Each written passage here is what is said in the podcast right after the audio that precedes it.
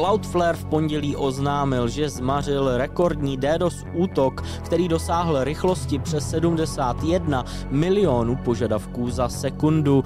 Twitter oznámil, že už nebude podporovat dvoufaktorové ověřování pomocí SMS. Společnost Fortinet vydala bezpečnostní aktualizace, které řeší 40 zranitelností v jejím softwaru.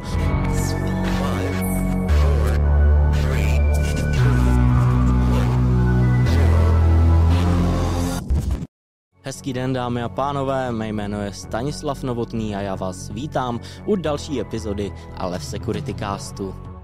Twitter oznámil, že už nebude podporovat dvoufaktorové ověřování pomocí SMS, tedy pokud si nezaplatíte předplatné Twitter Blue. A to samozřejmě vyvolalo vlnu emocí. V příspěvku na blogu zveřejněném minulý týden společnost Twitter uvedla, že uživatelé, kteří nepoužívají službu Twitter Blue eh, a používají dvoufaktorové ověřování pomocí SMS, musí do 20. března eh, přejít na jinou metodu. Podle zprávy o zabezpečení účtu Twitteru, která obsahuje data od července 2021 do prosince 2021, používá dvoufaktorové ověřování pouze 2,6% uživatelů. Z těchto uživatelů pak necelých 75% používá ověřování pomocí SMS, 28,9% používá autentizační aplikaci a půl procenta potom hardwareový bezpečnostní klíč. Eh, Elon Musk uvedl, že k této změně přistupují také proto, že na falešných SMS zprávách ročně přicházejí o asi 60 milionů dolarů. Eh, Musk později tuto změnu také podpořil prohlášením, eh, že autentizační aplikace jsou mnohem bezpečnější k ověřování než pomocí SMS. Ačkoliv tedy mnozí mohou nesouhlasit s tím, jak je tahle politika zaváděna, v konečném důsledku může vést eh, k lepšímu zabezpečení uživatelů, kteří se rozhodnou nepředplatit si Twitter Blue. Ti totiž budou nuceni používat efektivně eh, bezpečnější možnosti zabezpečení svého účtu.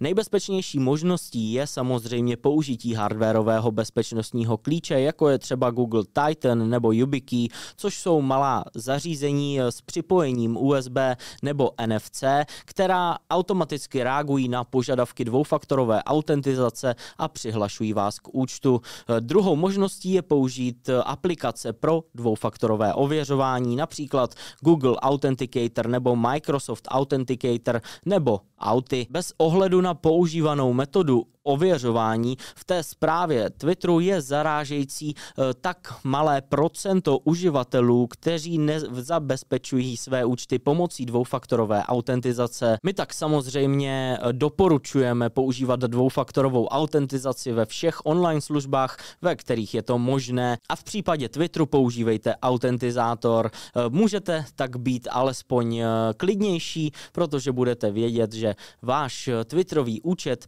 je zase se o chlup bezpečnější.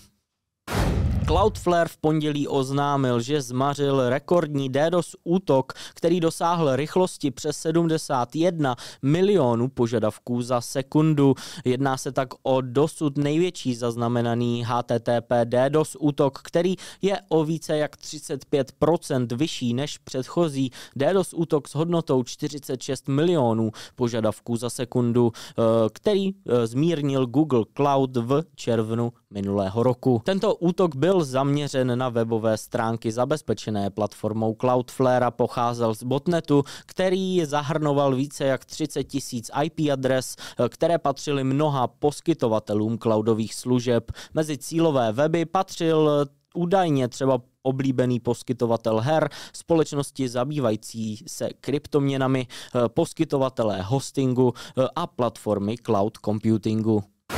Poskytovatel webhostingových služeb GoDaddy v pátek odhalil, co vypadá jako několika leté narušení jeho bezpečnosti, které umožnilo neznámým útočníkům nainstalovat do sítě společnosti malware a odčerpat zdrojový kód související s některými jeho službami. Společnost připisuje tuhle kampaň sofistikované a organizované skupině zaměřené na hostingové služby. Společnost GoDaddy uvedla, že v prosinci minulého minulého roku obdržela blíže nespecifikovaný počet stížností zákazníků na to, že jejich webové stránky jsou sporadicky přesměrovávány na škodlivé stránky, což jak později společnost GoDaddy zjistila, bylo způsobeno tím, že neautorizovaná třetí strana získala přístup k serverům hostovaným v jejím prostředí cPanel. Eh, útočník tak nainstaloval malware, eh, který způsoboval občasné přesměrovávání webových stránek uživatelů, uvedla tak společnost. Eh, společnost GoDaddy také uvedla, že cílem těchto průniků je infikovat webové stránky a servery malwarem pro uh, phishingové kampaně, distribuci malwareu a další škodlivé aktivity. Uh, společnost ale dále uvedla, že incident tento incident z prosince souvisí s dalšími dvěma bezpečnostními události, s nimiž se setkala už v březnu roku 2020 a v listopadu 2021.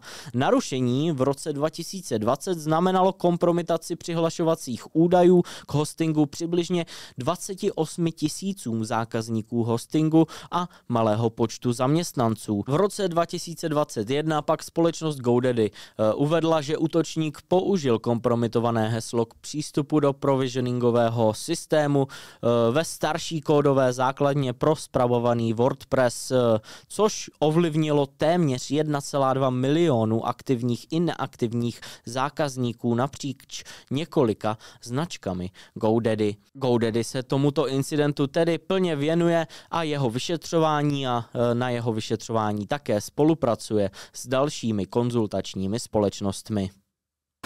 Společnost Fortinet vydala bezpečnostní aktualizace, které řeší 40 zranitelností v jejím softwaru, mimo jiné Forti Web, Forti OS, Forti NAC a Forti Proxy. Dvě ze 40 zranitelností jsou hodnoceny jako kritické, 15 jako vysoce závažné, 22 jako středně závažné a jedna jako málo závažná. Na prvním místě toho seznamu je závažná zranitelnost v řešení pro řízení přístupu k síti Forty NAC z CVE 2022 39952. Tato zranitelnost má CVS score 9,8 a může vést k spuštění libovolného kódu. Doporučujeme tak aktualizace aplikovat co možná nejdříve.